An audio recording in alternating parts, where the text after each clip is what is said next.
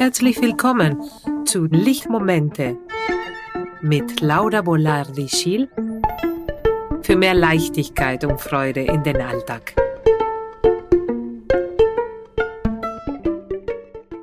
Sie betrachtete ihr Gesicht im Spiegel und empfand es als veraltert, mit vielen Ungenauigkeiten und nicht mehr schön. Es stimmte gar nicht mehr überein, was sie fühlte oder über sich selbst dachte. Emma verglich sich immer wieder und öfter mit anderen Frauen, die jünger waren oder sich Botox-Behandlungen unterzogen hatten. Besonders auf Plattformen wie Instagram oder TikTok sah sie scheinbar perfekte Frauen mit glatten Gesichten und perfekten Make-up. Immer begann sich Gedanken über ihre eigene Identität zu machen. Bin ich anders, weil ich meine natürliche Ausdrücke bewahre? Werde ich nicht akzeptieren, weil ich den aktuellen Trends nicht folge? In einer Welt, die oft von Perfektion und Konformität geprägt ist, fühlte sie sich immer mehr isoliert und unsicher. Herzlich willkommen zu dieser heutigen Episode. Ich heiße Laura Volardi-Schill, bin Heilpraktikerin für Psychotherapie und heute beschäftigen, erkundigen wir die Schönheit der Individualität, die Schönheit der Ausdruckvielfalt. Und wir richten unseren Fokus auf das Gesicht und, und auf unsere Hände, während wir die faszinierende Verbindung zu unserem Gehirn erforschen und wie wir zu unseren eigenen Identität uns verbinden können. Wir sprechen auch über unsere Mimik und wie wichtig es ist, unsere Mimik zu besänftigen oder zu beruhigen. In jedem Podcast gebe ich dir Impulsen, Gedanken, Inspirationen und ich untersuche, wie mehr Leichtigkeit und Freude für den Alltag möglich ist. Die Kulturjournalistinnen Lucia Braun und Ursula Merz haben in ihrem Buch Sich sehen Gespräche über das Gesicht 90 Prominenten und Nicht-Prominenten befragt, gesprochen und gebeten, sich selbst im Spiegel zu betrachten. Was macht das mit uns, wenn wir uns in den Spiegel anschauen? Hilft uns diese pausenlose Selbstbegegnung zu, bei der Selbsterkenntnisse. Sie sagt, das Gesicht kann als eine Art mimische Alphabet unserer Emotionen betrachtet werden. So eine Art Bühne unserer Seele. Es ist auch, unsere Gesicht ist auch eine visuelle Chronik unserer Person, so eine, eine gewissermaßen der biografische Kontostand unserer Person. Ursula Merz geht sogar so weit zu sagen, dass das unverwechselbare individuelle Gesicht zunehmend verschwindet und deshalb geschützt werden sollte.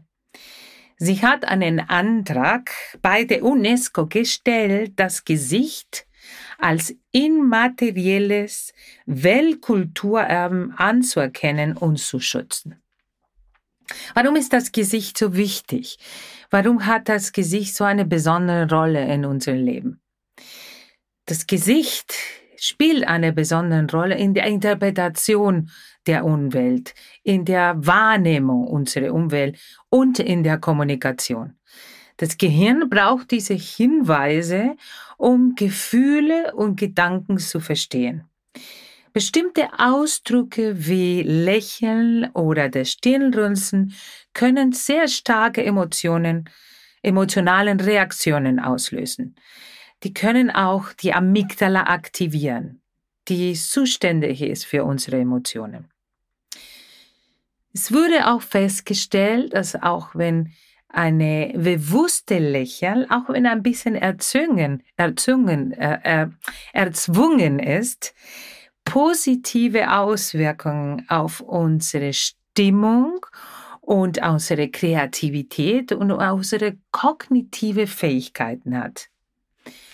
Es ist auch klar und für uns alle klar, dass wenn wir jemanden lächeln sehen, uns sehr glücklich machen kann und sogar auch kreativer und unseren Denken auch aktivieren kann.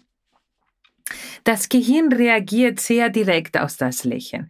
Die Insula, die für die Verarbeitung dieser Gesicht, die Gesichterausdrücken zuständig ist, aktiviert sich und das sehen wir auch bei Babys, wenn wir sie anlächeln, wie sie reagieren. Das mögen sie. Aber das mögen wir auch, wenn wir angelächelt werden. Oder das tut auch uns selber gut, wenn wir anderen anlächeln. Aktiviert unsere Insula oder Inselrinde. Und dabei sind unsere Augen, unsere Gesten, unsere Mimik sehr wichtig. Die Wahrnehmung der Welt hängt sehr stark davon an, wie wir sie verarbeiten. Jeder von uns hat eine individuelle Subjektivität, die unsere Perspektive trägt. Und zu dieser Interpretation wir verbinden unseren Gesicht. Eine neue Forschungsstudie eines, eines Psychologen der Universität Cardiff in Wales untersuchte die Auswirkung von Botox auf die Stimmung von Personen. Die Studie ergab, dass es darauf ankommt, welche Gesichtsfalten mit Botox behandelt werden. Teilnehmer, die denen Botox in der Stirnfalten injiziert wurden, berichteten berichteten von einer geringeren Depressionsneigung, während Teilnehmer, bei denen Botox in der Krähenfüße gespritzt wurden, depressiver wurden. Der Dr. Michael Lewis erklärt, dass die Reduzierung von Gesichtlinien durch Botox-Injektionen unsere Gefühle beeinflussen kann und sogar unsere Wahrnehmung der Welt verändert. Was nicht sehr neu ist, aber die immer wieder staunlich ist, wenn ich in der Stadt gehe und ich sehe, wie viele Frauen, vor allem Frauen, Botox mehr und mehr sich injizieren lassen. Im Durchschnitt, wir erfassen unseren Gesicht zwischen 15 und 23 Stunden, Mal pro Stunde. Insgesamt fassen wir unser Gesicht am Tag sehr viele Malen und äh, aus verschiedenen Gründen. Durch Kratzen in jungen Stellen oder wenn wir unsere Brillen anpassen oder unsere Make-up oder wenn wir unsere Haare streichen aus dem Gesicht. Jetzt kommen wir auf unsere Hände. Die Hände haben eine hohe Anzahl der Tasterrezeptoren, die auf verschiedene Art Arten von Berührungsreisen reagieren. Diese Rezeptoren erfassen Informationen wie Druck, Vibration, Temperatur und Schmerzempfindungen. Wenn wir unsere Gesichter an, anfassen, das Berühren unseres Gesichts aktiviert den somatosensorischen Kortex die für die Verarbeitung und die Interpretation von diesen Berührungsreizen zuständig ist. Gleichzeitig, wenn wir einfach diesen Teil unseres Gehirns aktivieren, der somatosensorischen Kortex aktivieren, aktiviert sich die Insula, die für unsere Körperidentität, unsere Körperselbstbewusstsein oder bei unserem Körperbewusstsein und unsere Körperidentität zuständig ist. Sie kann auch bei der Empathie was beitragen, beteiligt sein und die Empathie, die uns einfach ermöglicht, andere Menschen nachzuvollziehen. Die Insula oder die Inselrinde trägt bei als eine Art Brücke zwischen dem Körper und dem Gehirn und integriert diese ganzen Informationen in unseren Gehirn mit den emotionalen und kognitiven Prozessen. Emma verstand die Wichtigkeit ihrer eigenen Empfindungen und Bewegung für ihre psychische Erholung. Sie begann zu verstehen und mehr und mehr achtsamer und freundlicher zu sich selber, mehr ihren Gesicht anzufassen und mehr ihre Selbstliebe zu aktivieren, indem sie sich selber berührte. Und es ist wohl bekannt, dass wenn wir unseren Gesicht anfassen, dass wenn wir mit unseren Händen unseren Gesicht anfassen, diese ganze sehr angenehm sein kann und unsere Gefühl der Sicherheit, unser Gefühl der Be Geborgenheit, auch unsere Amygdala einfach deaktiviert und verkleinern lässt.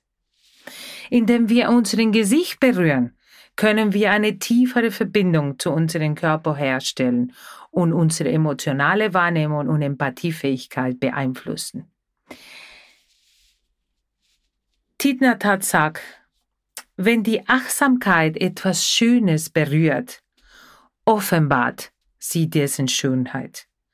Und wenn sie etwas Schmerzvolles berührt, wandelt sie es um und heilt es.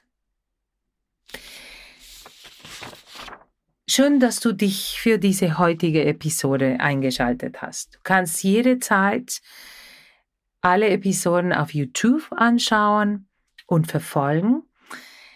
Nächste Episoden reden wir über das Glück des Gehens. Ich werde einen Gast haben, wie schon ein paar Male gehabt haben. Und für weitere Infos, Informationen besuche meine Webseite, kannst du meine Newsletter abonnieren und kannst du deine Freebie kostenlos runterladen. Falls die heutige Episode dir gefallen hat, dann abonniere es hier unten und ich werde mich riesig freuen, wenn du deine Kommentare oder wenn du irgendwas mir mitteilen möchtest. Und äh, ja, und ich freue mich auf das nächste Mal. Tschüss.